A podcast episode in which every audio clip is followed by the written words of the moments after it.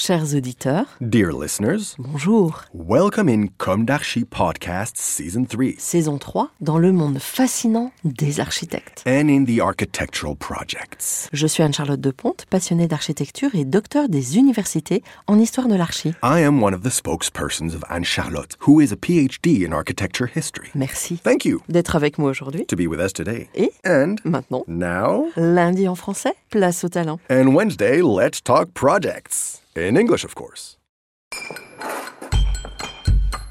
Bienvenue dans Comme d'Archi.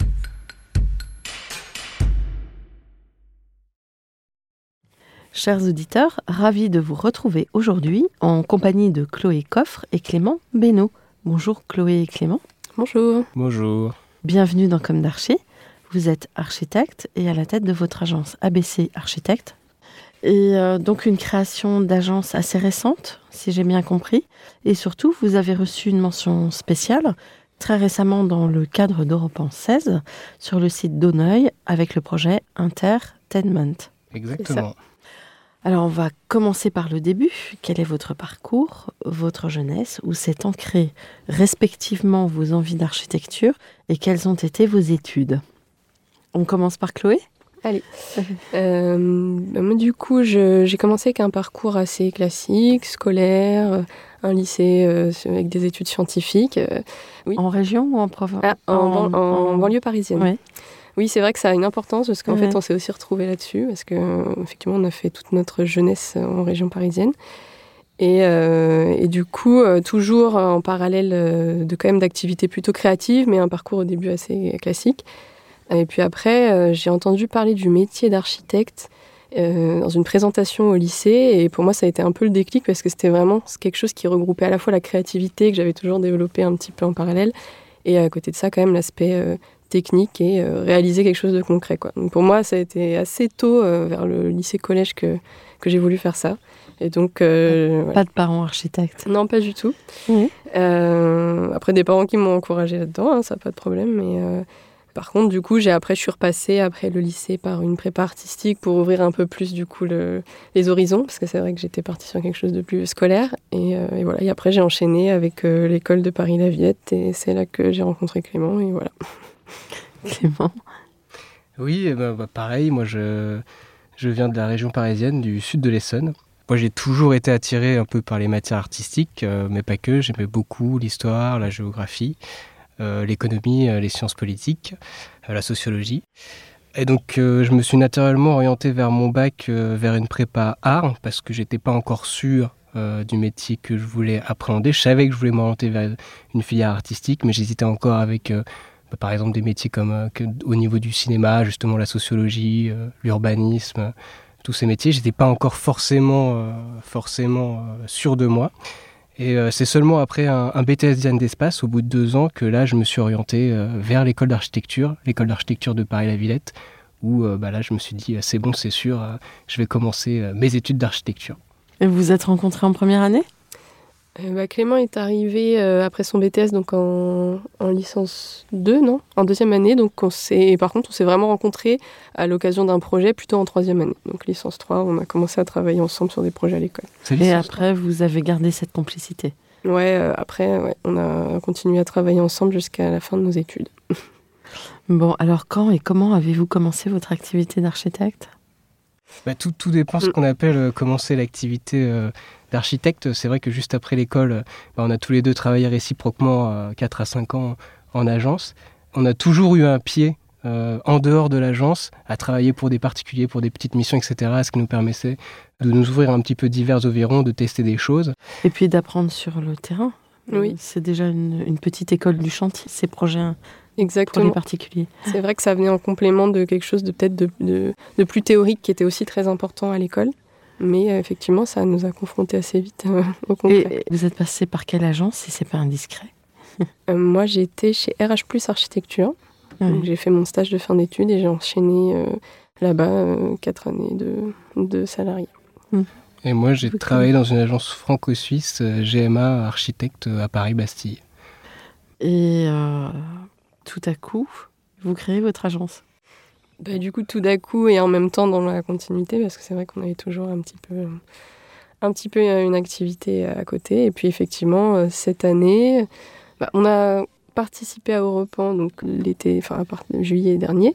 Et puis là, on, ça a un peu coïncidé, mais c'était pas volontaire. Mais du coup, on a été mention spéciale et on a par la même occasion monté la structure, quoi, lancé les, choses. Mmh. Oui. Alors, c'est encore très neuf, tout frais. Est-ce que aujourd'hui vous avez le sentiment d'accomplir ce que vous imaginiez à la sortie de l'école? Vous imaginiez en indépendant?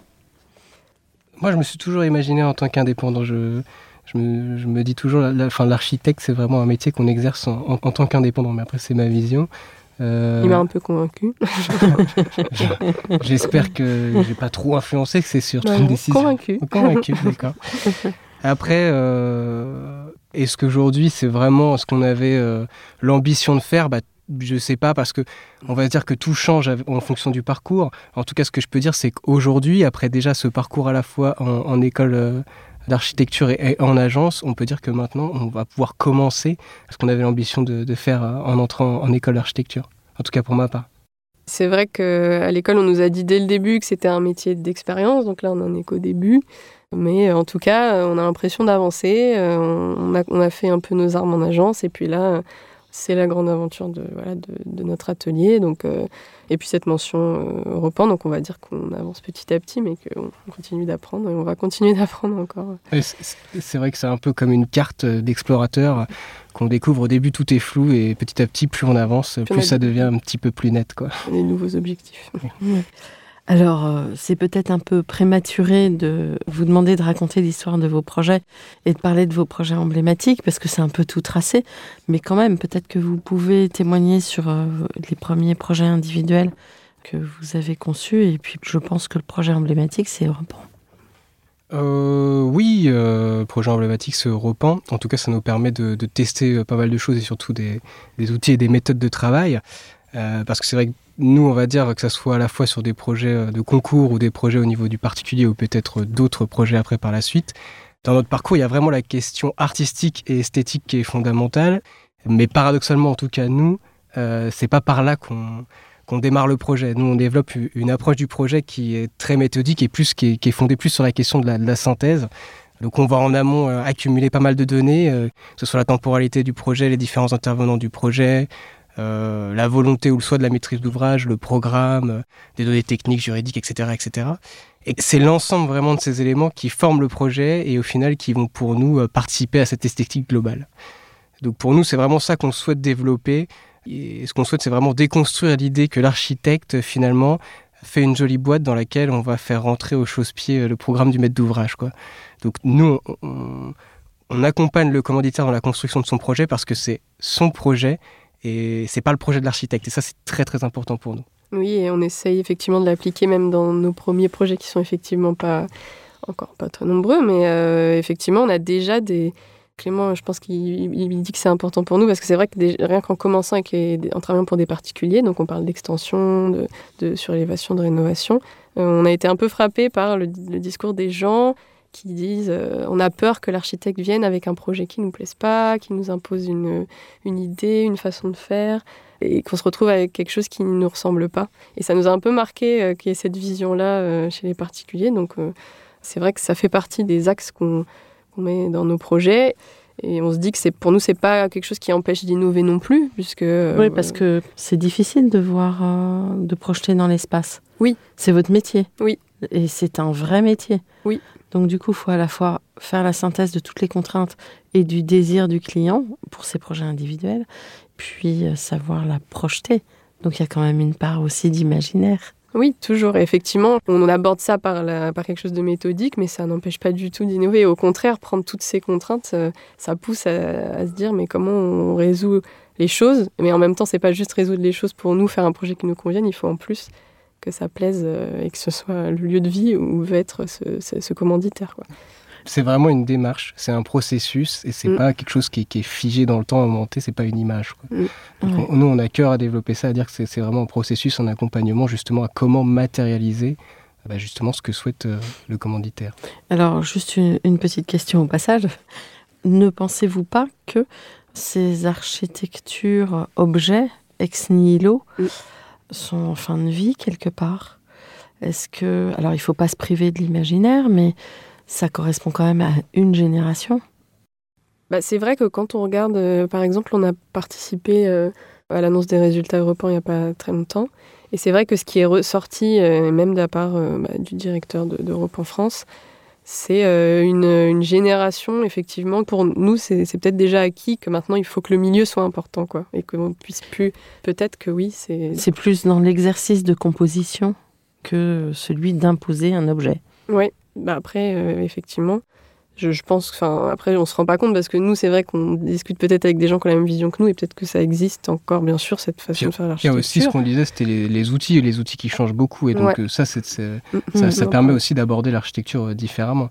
Donc c'est vrai qu'à une époque, il y avait peut-être plus de difficultés à matérialiser justement un espace et un objet. Donc c'est pour ça qu'on n'arrivait plus sur cet objet. Et cet objet-là, c'était la résultante du projet.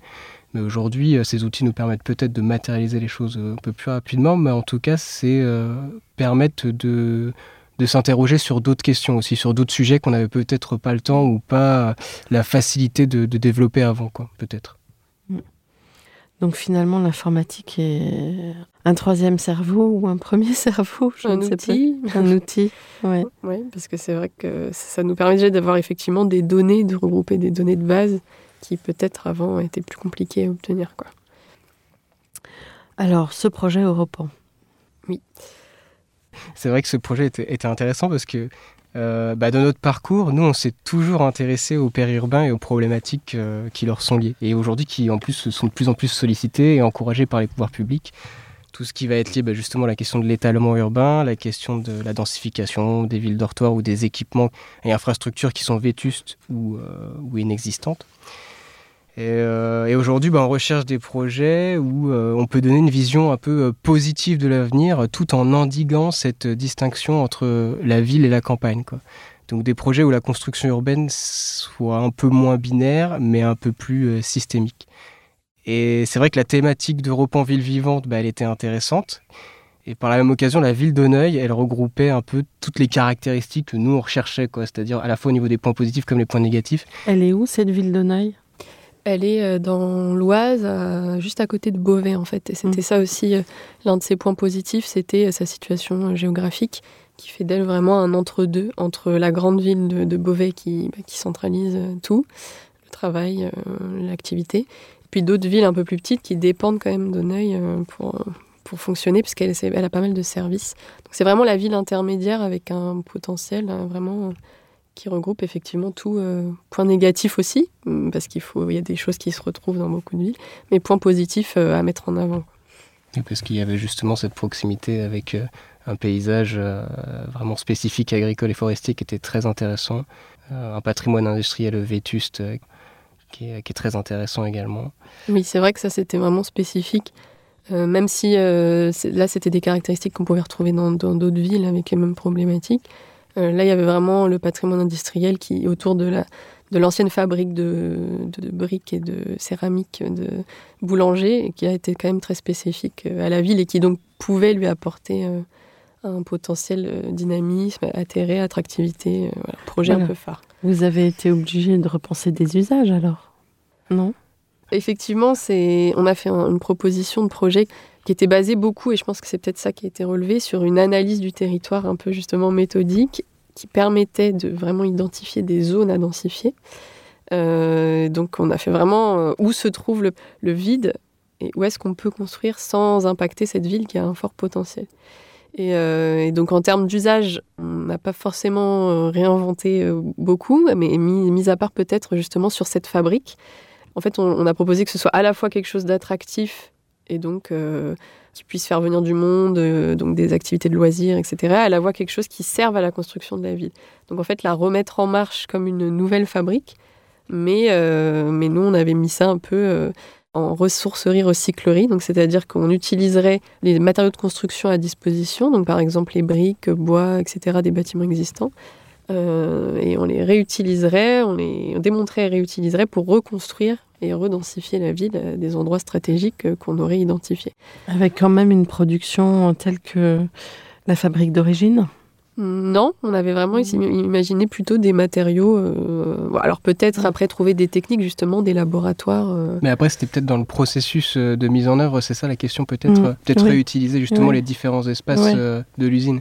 Parce Ah que oui. c'était ça qui avait été pensé, était quand même assez intéressant, c'était réutiliser les différents espaces. Oui, oui, on refaisait pas, par exemple, on ne refaisait pas des briques en, en elles-mêmes, mais on réutilisait la chaîne logistique qui servait à faire la brique pour démonter, trier et euh, réexpédier. Donc on réutilisait effectivement le corps du bâtiment euh, pour reconstruire d'autres bâtiments. En fait, c'était un peu ça le, le parti pris. Voilà. Je finis sur la fabrique et effectivement après oui on a, un autre aspect du, projet. C'est vrai qu'on avait aussi pensé ça en, plusieurs temps, temporalité. Donc euh, l'idée c'était de parce que c'est vrai que ça peut être un, un projet qui peut paraître un peu euh, qui manque de peut-être de concret ou alors qui soit un peu utopique entre guillemets, même si l'utopie c'est pas un, défaut, mais et, euh, et donc du coup on avait euh, imaginé ça en plusieurs étapes. Euh, Peut-être au début uniquement servir à rénover l'industrie en elle-même et le, site en lui-même, et après effectivement remettre en marche pour après réexpédier des matériaux éventuellement dans des villes aux alentours et petit à petit faire, faire grossir l'activité en fait de, de cette ressourcerie recyclerie. D'accord. D'un point de vue architectural, comment ça se matérialise dans le projet? Bah, c'est vrai que la recyclerie, euh, euh, c'était un bâtiment donc avec une utilité, une fonction, ça c'est sûr. Mais nous, on voulait quand même un bâtiment et un espace qui soit quand même ouvert et accessible à tous. Donc c'est le centre, c'est le centre, le noyau de la ville et ça doit revivre. C'est vrai que de base, le parti pris euh, mandaté par la ville de Nantes, c'est de se dire cet espace-là, il faut en faire quelque chose, mais surtout ce qu'on veut faire, c'est construire beaucoup de logements. Et nous, à l'inverse, on a répondu en se disant on va réhabiliter et remettre en fonction euh, cette usine, lui retrouver une utilité, c'est-à-dire la ressourcerie. Mais par contre, à l'inverse, l'espace vide, bah, on va le, préserver et le mettre en valeur, parce que ça doit être un espace vide qui doit être utile pour tous. Parce que ce qui nous a frappé, par contre, euh, en, en étant sur site, c'est qu'on est à la campagne, ça c'est sûr, mais par contre, en termes d'espace public, il n'y a pas énormément d'espace public. Donc finalement, pour aller se balader, euh, c'est assez difficile pour les habitants sur place. Donc là, on avait vraiment un espace qui était très important, qui était magnifique. euh, euh, Mais alors, ce que vous venez de dire, est-ce que c'est pas une vision de citadin? Bah oui, c'est assez rigolo, Ouais. mais, mais paradoxalement, et pourtant, nous, on, on vient euh, du sud de l'Essonne, donc moi je suis, enfin, comme Bah, moi, on va aller. on- ouais, voilà, enfin, voilà, mais ce que je veux dire, c'est qu'on on est dans un environnement qui était un peu périurbain, voilà, mais, mais on a l'habitude de- d'avoir des grands espaces, etc. Et euh, donc là, on, on habite un peu plus à Paris, donc en zone urbaine dense, et de fait de, de revenir faire la visite de site, et ben finalement, on se rend compte que il n'y a pas tant d'espace libre que ça. Il y a beaucoup d'espace libre au niveau de la vue, c'est-à-dire qu'on a une vue lointaine, mais en termes d'espace vraiment accessible pour tous, qui ne sont pas des espaces privés à Ouais. partager, il n'y a pas tant d'espace disponible Mm. que ça. Ça, c'est, c'est- Ouais, ça, nous a beaucoup frappé. Quoi. Mais est-ce que les communes sont prêtes euh, à investir dans ces espaces communs? Bah, c'est, est-ce qu'elles, la question, c'est est-ce qu'elles n'ont pas intérêt à le faire? Ouais. et, et pourquoi est-ce qu'elles s'en serviraient pas justement comme un centre attractif qui pourrait justement euh, permettre à cette ville d'Auneuil de, euh, bah, de retrouver une place dans ce système entre Beauvais et justement des villes qui sont un peu plus petites, qui sont autour d'elles, où elles pourraient euh, faire des événements, qui pourraient justement le week-end attirer des, habitants de ces villes aux alentours et pas forcément être uniquement focalisées sur Beauvais euh, et être dépendantes de Beauvais pour euh, tout ce qui va être euh, activités, événements, etc. etc. quoi. Donc pour moi, elle a tout intérêt à le faire pour après justement faire venir de nouveaux habitants pour habiter. Et pour habiter, pas juste pour y résider. quoi. Mais c'est vrai que pour ça, il faut effectivement sortir de peut-être de, de ces justement, ce- on parlait des points négatifs de la ville, de cet aspect qui est quand même aujourd'hui une ville dortoir, puisqu'en fait, il n'y a plus ce, cœur économique qui était la fabrique, il n'y a plus ce centre d'emploi qui était la fabrique. Et donc là, pourquoi on n'a plus d'espace où les gens se baladent? Parce que c'est vrai qu'en fait, euh, c'est là euh, quand je rebondis sur ce que vous disiez sur est-ce que c'est pas une, une- un peu une lubie de, de citadin bah, C'est vrai qu'en fait, J'ai pas dit que c'était une lubie. C'est quoi l'autre point terme de vue. Un point de vue, pardon. Oui, oui. excusez-moi. pas aussi C'est vrai que c'était négatif pas- que je- ça. C'est vrai que je me suis aperçue que je l'ai dit un peu de manière négative, mais Non, c'est pas négatif. Non, non. Mais C'est mais une c'est vrai que- vision. voilà, une, Une vision. vision. Mais c'est vrai qu'on Mm. se pose la question parce que nous on arrive, on, on va là pour une visite et on n'y vit pas forcément. Et euh, mais c'est vrai qu'actuellement les gens ne travaillent pas, donc logiquement ils viennent, ils rentrent, ils y dorment, mais ils n'ont pas d'autres. Il y a des services effectivement, mais les services ils y vont en voiture euh, d'un bout à l'autre de la ville. Donc il n'y a pas forcément d'intérêt à avoir un endroit partagé ou se regrouper puisque tout est pas loin à Beauvais. Puis quand ils vont travailler ou quand ils vont faire leurs loisirs, c'est plutôt à Beauvais. Puis il y a des espaces partagés, mais on va dire, voilà, c'est les équipements publics qui existent aujourd'hui, c'est-à-dire le gymnase. Et, là, on voit que, bah, je crois qu'on avait fait la visite, c'était un samedi matin. Euh, bah, il y a pas mal de jeunes qui se regroupent justement à l'entrée du gymnase pour pouvoir se rencontrer. Il n'y a pas forcément de, de points de rencontre. Mm. Donc euh, ces, points, ils se créent un peu tout seuls parce que justement les individus essaient de s'approprier le peu d'espace public qu'ils ont. Mais c'est pour ça que ça me semble pas euh, déraisonnable de se dire de, mettre en place un espace comme bah, ce, parc en plein centre d'Auneuil. Il y, avait, il y a une place d'église, hein, j'imagine oui, il y a une place d'église qui fait face, enfin pas fait face, mais être à proximité de la mairie. Mais c'est plus un, passage qu'une. La place n'est pas très grande en fait, c'est presque une, route devant l'église. Mais c'est vrai que. Bah, c'est plus une place pour faire une place. Finalement, on a l'impression, c'est-à-dire que on s'est dit bon bah il faut une place parce que bah effectivement il y, a des mariages, il y a une utilité, il y a quelque chose comme ça. Bon, on est à proximité des écoles, mais est-ce que derrière vraiment il y a une appropriation euh, des, des, individus? Je, je sais pas, en tout cas, on l'a pas, on l'a pas constaté. Vous l'avez pas ressenti. Mm. On a l'impression, enfin d'après ce que vous racontez, qu'il y a une espèce de petite ville rurale qui ont été un peu figées dans le temps. Mm. D'où l'importance d'Europan. Mm. Et c'est vrai que c'est frappant dans ces sites-là où en plus il y a un patrimoine, une usine, quelque chose qui bien sûr après peut-être pas du goût de tout le monde, mais qui a quand même une histoire en tout cas et qui du coup effectivement est figé dans le temps. Et c'est très marrant cette histoire de figé. Moi j'aime beaucoup ça parce que c'est quand on va visiter le site et quand on le regarde en plan, on voit cette succession de strates et cette construction de villes et c'est très très très rigolo. Mm. On voit vraiment, on identifie très clairement bah, les constructions des lotissements des années 70, les lotissements des années 80, 90, 2000 jusqu'à aujourd'hui, vraiment. Les uns à côté des autres. Voilà, qui se construisent individuellement mais sans aucune logique euh, d'ensemble. c'est la logique foncière en fait. Mm. Exactement, mm, exactement. Sauf qu'aujourd'hui, bah, on arrive à un moment où on se dit, ah, bah, il n'y a plus de foncier. Les euh, pouvoirs publics arrivent à un moment où eux-mêmes réduisent ça et empêchent l'artificialisation, ce qui va arriver. Donc c'est vrai que c'est un problème le, la question du foncier, mais que justement nous notre proposition c'était un peu de la de récupérer cette question du foncier pour en faire des choses plutôt positives que plutôt juste une logique peut-être euh, spéculative. De rentabilité. Mm. Alors qu'est-ce que vous proposez? Un peu comme on en a parlé sur nos projets, euh, on va dire personnels, on a proposé donc une méthode qui permettait d'analyser vraiment le, la ville et son foncier disponible. Et une fois, en fait, l'idée c'était de développer des outils qui pourraient être récupérés facilement par les municipalités, euh, pourquoi pas sur d'autres villes, qui pourraient s'appliquer pas seulement au Neuil, et qui permettraient de localiser des projets euh, spécifiques où intervenir, des zones où intervenir dans la ville, où du foncier est disponible, donc sans s'étaler. Et l'idée qu'on proposait, c'était de trouver des outils pour que ce soit plus forcément la ville qui mène ça, mais les propriétaires fonciers directement. Donc par exemple, un exemple concret, ce serait, on avait localisé un parcellaire en lanière qui était euh, dans une partie de la ville avec une utilisation bien sûr avec les maisons donc sur rue et tout des jardins très étendus à l'arrière. Et donc du coup, c'était pas forcément utilisé par les propriétaires. Et l'idée, c'était de récupérer cet ensemble de terrain pour potentiellement densifier cette zone en fond de parcelle. Ce que nous, on voulait proposer, c'est que du coup, ça puisse être organisé et discuté par les propriétaires eux-mêmes, qui décide de qu'est-ce qu'on veut faire sur nos fonds de parcelles communs, en fait. C'était un peu ça l'idée. Et, euh, donc pouvoir aussi que la ville puisse aussi, s'il y a besoin de créer de la voirie, se mêler à ces discussions. Euh, donc nous, après, euh, on a proposé un outil qui existe déjà aujourd'hui, mais en fait l'idée, ce serait de vraiment réinventer des, des, outils pour pouvoir permettre de faire ça. Donc les gens restent propriétaires de leur terrain, euh, la ville peut intervenir, mais n'a pas non plus à exproprier les gens ou à racheter des terrains pour créer ses propres aménagements, ce qui est un peu coûteux, complexe.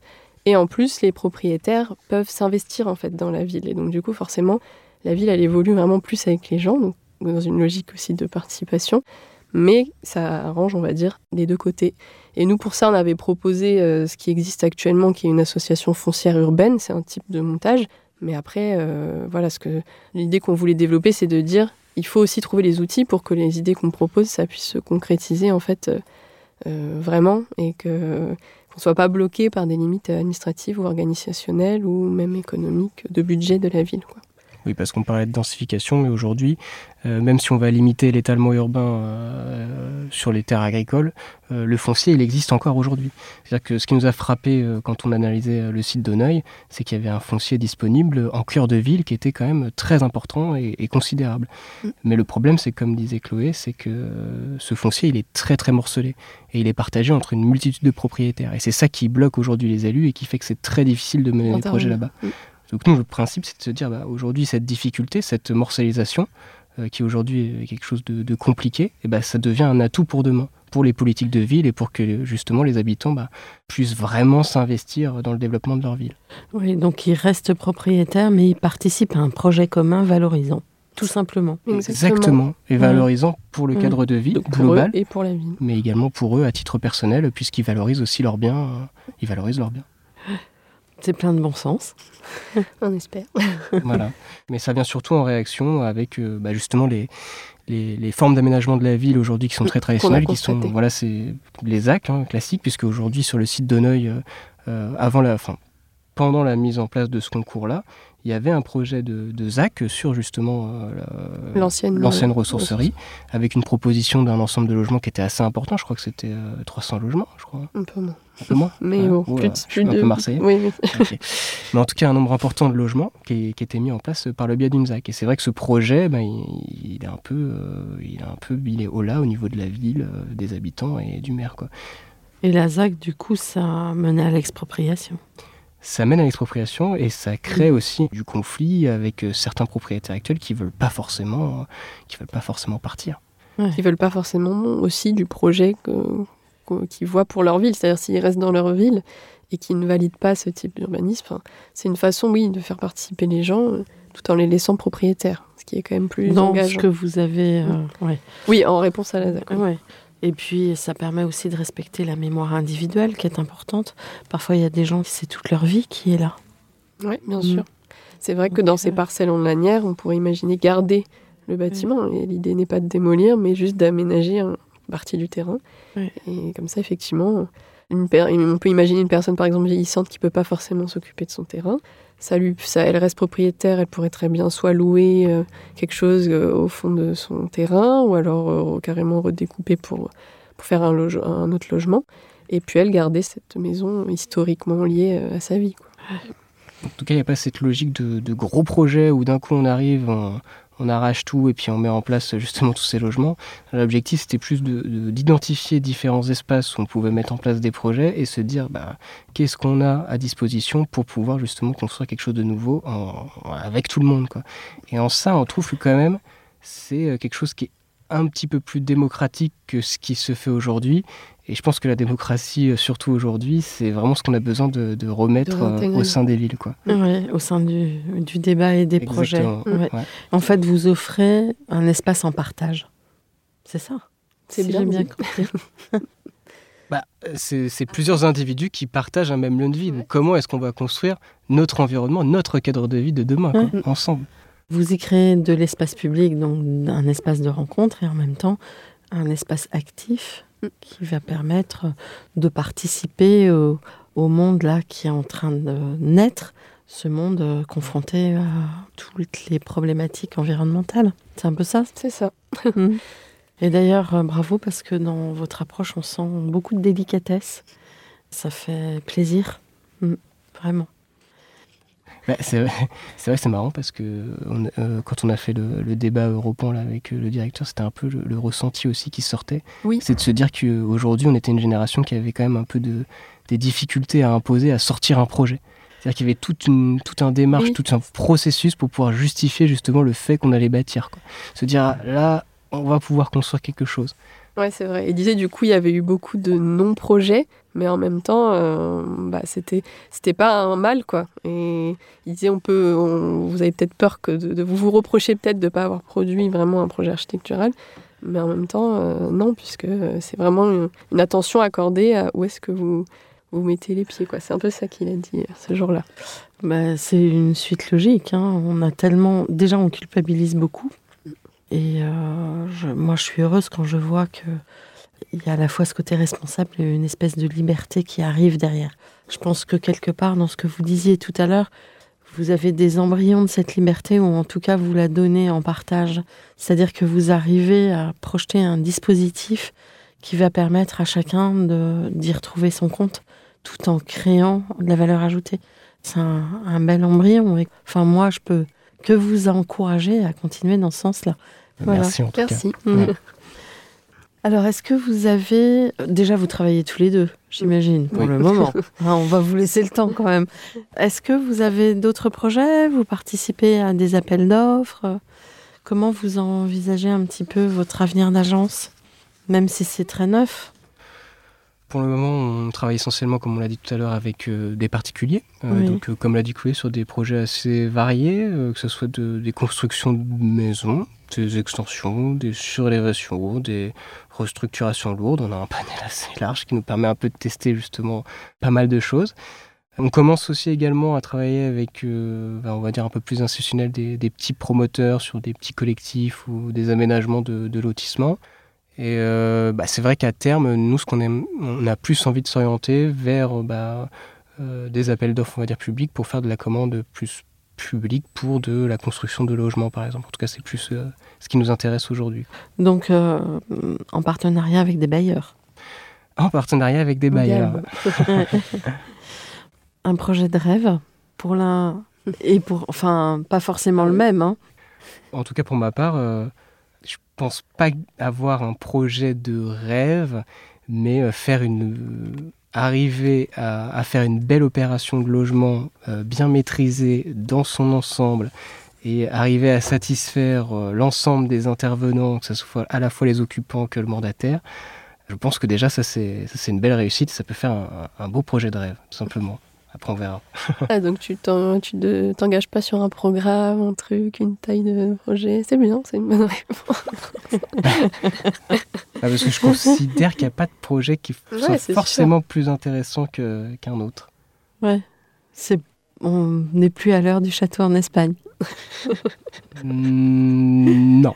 Une petite villa Non, non, Pas spécialement. C'est vrai que moi, en tout cas, personnellement, c'est pas forcément une commande qui oui, finalement, vous êtes. Ouais.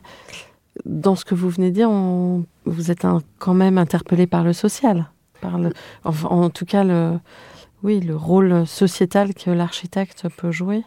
Hmm. Oui, c'est vrai que c'est ce que j'allais dire. Euh, d'autant plus euh, pour une agence euh, qui commence, c'est vrai que le projet de rêve, c'est forcément toujours un peu la commande publique, puisque c'est vrai que c'est aussi c'est ce qu'il y a de moins facile à atteindre concrètement. Hmm. et puis c'est effectivement c'est dans ces programmes-là qu'on aura l'impression effectivement de faire de l'architecture pour le plus grand nombre. Quoi. Donc c'est vrai que c'est pour l'aspect euh, l'aspect sociétal. Après, euh, comme dit Clément, répondre, que ce soit une commanditaire privée ou un bailleur social, répondre à une commande correctement avec les contraintes qu'on a et que tout le monde soit content et que l'espace euh, soit apprécié par les usagers, bah, c'est vrai que c'est, c'est dans tous les cas très appréciable. Mais... voilà, il n'y a pas en tout cas une commande spécifique. Mm qui soit plus attrayante qu'une autre, pour nous en tout cas. Comment vous imaginez l'avenir? Alors déjà, vous venez d'y répondre un petit peu concernant votre structure, mais euh, de manière plus globale, vous êtes jeune, vous héritez de cette question euh, environnementale. Est-ce que vous avez, euh, je sais pas, un ressenti plutôt optimiste? Bah, euh, moi, en tout cas, dans tous les cas, je pense qu'il faut être optimiste et qu'on a intérêt à être optimiste. C'est que nous, en tant qu'architectes, on se doit d'être mm. optimiste encore plus. Est-ce que euh, bon bah on est confronté à beaucoup, enfin on va dire euh, effectivement il y a, on peut dire il y a pas mal de, de, problèmes, de sujets, ouais, problèmes, sujets qui se présentent à nous, mais justement, c'est une chance. Et donc, c'est un défi pour nous, c'est à nous de les relever. Et puis, c'est dans ces situations-là qu'on va trouver justement de nouvelles solutions euh, bah, à mettre en œuvre. Et c'est nous qui allons dire bon, bah, ok, effectivement, bah, là, il y a pas mal de problèmes, mais regarde, là, avec tous ces éléments-là, bah, euh, on peut constituer ça. Et tu as vu, bah, ce monde-là, il est top. Qu'est-ce que tu en penses quoi? Mmh. Donc, euh, on se doit d'être optimiste. C'est important, en tout cas, en tant qu'architecte. Quel conseil donneriez-vous aux étudiants en architecture aujourd'hui? C'est encore frais pour vous, les études C'est difficile de donner des conseils. Je pourrais même dire, d'ailleurs, il euh, ne euh, faut, pas écouter euh, les personnes qui disent qu'il faut des conseils. Bah, surtout, oui, que nous, on débute. Après, je pense que ce qui est important, c'est, je pense, d'être curieux de tout. C'est vrai que, que le fait de travailler avec des particuliers assez, assez tôt et en parallèle de nos études, ça nous a aussi un peu demandé de nous intéresser à des choses pour vraiment justement avoir connaissance du processus du début à la fin. Et c'est vrai que je dirais à un étudiant, euh, qu'on conçoit pas un projet en disant euh, je verrai euh, la thermique ou je verrai la structure ou je verrai les fluides. Avec le spécialiste fluide, c'est intéressant, même si bien sûr on n'est pas censé tout savoir en tant qu'architecte, mais c'est intéressant de s'intéresser aussi à ce que font les autres membres de l'équipe, parce que c'est toujours super gratifiant de travailler avec une équipe où on échange les connaissances, on apprend, tout le monde apprend les uns des autres et de chacun des domaines. Et voilà, du coup, peut-être pas voir les choses cloisonnées, euh, mais vraiment échanger, partager euh, les, connaissances et s'intéresser à tous les domaines. Voilà. Alors, dans cette ouverture, mm. euh, il y a aussi la phase chantier. Ouais. Et vous avez, j'imagine, dans vos projets de maison, déjà été confronté au, chantier? Alors pour l'instant, nos projets à titre personnel, pas des chantiers de maison, en tout cas des chantiers d'appartement, oui, c'est sûr, de mm. rénovation, mm. oui. Et après, bien sûr, en agence, euh, même si Clément, toi, tu as un peu plus d'expérience, mais en agence, on a aussi travaillé sur des chantiers. Oui. Euh, mais euh, effectivement, c'est bah, un peu le, moment où, ce que je disais au tout début, si je reviens à pourquoi j'ai fait de l'architecture, où, où, vraiment l'idée de se concrétise. Et du coup, c'est toujours une phase super intense et super importante. Et effectivement, dans, aussi dans nos, dans nos idées qu'on aime développer et qu'on aimerait qu'ils soient mis en valeur, en tout cas dans notre notre atelier, c'est aussi voir euh, effectivement pas l'architecte uniquement bah, concepteur, mais bien sûr euh, l'architecte qui construit aussi. Euh, et, c'est vrai que de plus en plus, même sur nos projets à venir, on, essaye même aussi de... Déjà qu'on travaillait effectivement avec des partenaires, bureaux d'études, structures, géotechniciens, etc. Mais on essaye aussi de, travailler avec des fournisseurs directement de matériaux pour avoir dès la conception, dès les études d'avant-projet, avoir vraiment cette notion de, construction et, pas forcément avec les entreprises, mais aussi avec les fournisseurs. Oui, et c'est vrai que le, chantier, c'est un peu la, la consécration en tant qu'architecte, c'est le moment le plus enrichissant et le plus euh, bah, épanouissant, en tout cas de mon point de vue. Parce que, et c'est vrai que moi, c'est aussi un petit peu pour ça que j'ai fait ce métier, c'est de se dire à un moment donné, OK, il y a un projet, il y a différents intervenants, on se met autour de la table, on essaie de construire quelque chose, on le construit, il se passe du temps, et là, à un moment donné, ça sort de terre. Et quand ça sort de terre, bah, c'est génial. Mm. C'est génial. C'est un peu comme un accouchement. la naissance du. Oui, ça peut être douloureux, mais, finalement, à la fin, tout le monde est content. bon. Vos clients euh, sont, j'imagine, euh, ravis aussi de voir le résultat. Oui, ils sont, ils sont toujours très ravis. Donc, c'est un peu effectivement euh, les processus. Pour vous, c'est une récompense. Et pour nous, c'est une très belle récompense. C'est vrai qu'à ce moment-là, on se dit toujours bah, on est très content d'avoir fait ces études et, cette activité-là parce que euh, le résultat est toujours très gratifiant. Que ce soit euh, d'un point de vue des rencontres, euh, d'un point de vue du résultat final et de l'expérience de la matière, tout est très enrichissant. C'est constant. Quoi. Et c'est ça, qui est, ça qui est très intéressant dans ce métier. à chaque fois, il y a une redécouverte. Exactement. Il n'y a mm. rien qui est mm. pareil, tout est toujours différent. Il faut toujours se reposer des questions, réinterroger les choses continuellement. Vos héros de l'architecture sont lesquels? Alors vous avez peut-être pas les mêmes, hein, c'est pareil. Non, ouais, mais euh, à la fois dans l'histoire et, et, à la fois dans le dans l'actualité architecturale. Bah, moi, je sais que pour l'aspect peut-être justement un peu plus propre à moi, et peut-être que Clément partagera pas. Euh, j'ai quand même pas mal d'admiration pour tous ces architectes qui travaillent la conception en coopération avec les usagers, donc le participatif, donc euh, par exemple Patrick Bouchin, des, architectes qui, je pense, font aussi ce, choix de, un peu de l'architecte en, retrait, justement, vraiment au service euh, bah, de l'usage des gens. Et je pense que c'est un choix euh, un peu compliqué à mettre en œuvre parce que c'est vrai que même à travers de, mes études, j'ai pu faire un semestre comme ça où on a essayé d'expérimenter vraiment la conception d'un projet en faisant vraiment du participatif et donc euh, pas juste en consultant ou en sondant un, projet une fois réalisé, mais vraiment en construisant quelque chose. Ce sont des processus qui mettent du temps et qui sont difficiles à organiser. Et il faut être un véritable chef d'orchestre. Bah, c'est ça. Et en plus, quand on parlait de satisfaction, bah, des fois, ça peut être un peu frustrant parce que. Euh, c'est pas votre conception. Déjà, c'est vrai qu'il faut mmh. vraiment, je pense, se mettre à un stade en retrait qui est vraiment encore plus euh, encore plus important. Et puis des fois, en plus, c'est difficile que vraiment tout le monde soit satisfait. Quand on Mhm. parle à un groupe de personnes, il y a forcément un choix à faire où il y a des gens, bah, et forcément des gens qui ne seront peut-être pas forcément 100% d'accord avec le la décision finale. Donc c'est accepter que bah, on est arrivé à un juste milieu, mais euh, Oui, c'est plus consensuel. ouais, c'est ça. Mhm. C'est vrai que c'est pas forcément en tant que, que forme architecturale qu'esthétique, mais vraiment en tant que processus de conception que j'admire ces gens qui font ce choix. Clément. J'ai beaucoup d'admiration, en tout cas pour euh, certains de mes anciens enseignants qui, qui m'ont beaucoup appris et euh, qui font de l'architecture de très bonne qualité, qui m'inspirent toujours au quotidiennement, qui font une architecture euh, que je, je trouve très simple, très humble, mais qui, euh, qui est très d'actualité aujourd'hui et même pour, euh, pour plus tard. Euh, Des architectes comme euh, par exemple Jean Harari ou euh, Vincent Cornu, qui sont mes enseignants, qui m'ont beaucoup appris et qui m'apprennent encore au travers de, tous, de toute leur production.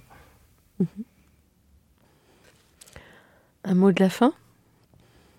Bah, Petit mot de la fin, je sais pas, en tout cas, merci de nous avoir euh, reçus ici euh, ce soir pour pouvoir euh, débattre de toutes ces, tous ces, Toutes ces questions. toutes ces questions. Merci. Et euh, bah, Avec je, plaisir. je, je sais pas, bah, je voudrais remercier un peu bah, tout- toutes les personnes qui m'ont accompagné dans mon parcours, justement, les, ces enseignants, ces enseignants que j'ai pas pu citer, qui se reconnaîtront, qui, qui m'ont beaucoup aidé, euh, mes anciens collègues, etc. Et euh, les entreprises avec qui on travaille, euh, les commanditaires qui nous font confiance. Et, Tous ces fameux savoirs qu'il faut exactement, écouter. qui, qui nous construisent, qui, Agrégé. Ouais. voilà, ouais. qui construisent notre identité, qui font ce qu'on est et, et ce qu'on va construire demain. Voilà, je tenais à les remercier. Et Chloé? Euh, bah, pareil, merci, euh, merci à tous ces gens qui, surtout aux gens justement qui partagent le savoir et qui comprennent l'intérêt de d'échanger pour mieux construire. Et puis euh, bah, à tous les archis, euh, comme on a dit, bah, soyez optimistes. Je pense que c'est important, important qu'on soit tous optimistes parce qu'on va on va rencontrer des gens qui ne le seront peut-être pas en face de nous et c'est un peu notre rôle de de revoir un peu plus loin. Donc voilà. Vous avez encore beaucoup de choses à accomplir. Oui. Donc c'est bien. Il faut. Il faut rester optimiste. Nous Oui, sommes qu'au mais- début. Et en tout cas, on est vraiment à l'articulation de quelque chose euh, de, de différent, mais, euh, très, Ouais. mais on est très optimiste euh, sur la suite. Bon, bah c'est très chouette. Merci beaucoup pour votre témoignage. Bah, merci à vous.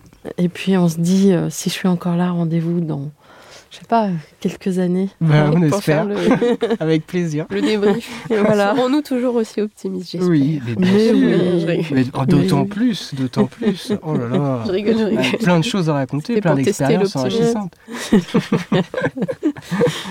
Merci chers auditeurs pour votre écoute. Rendez-vous la semaine prochaine pour un prochain numéro en français. D'ici là, n'oubliez pas le numéro en anglais et prenez soin de vous. Bonne semaine. Au revoir.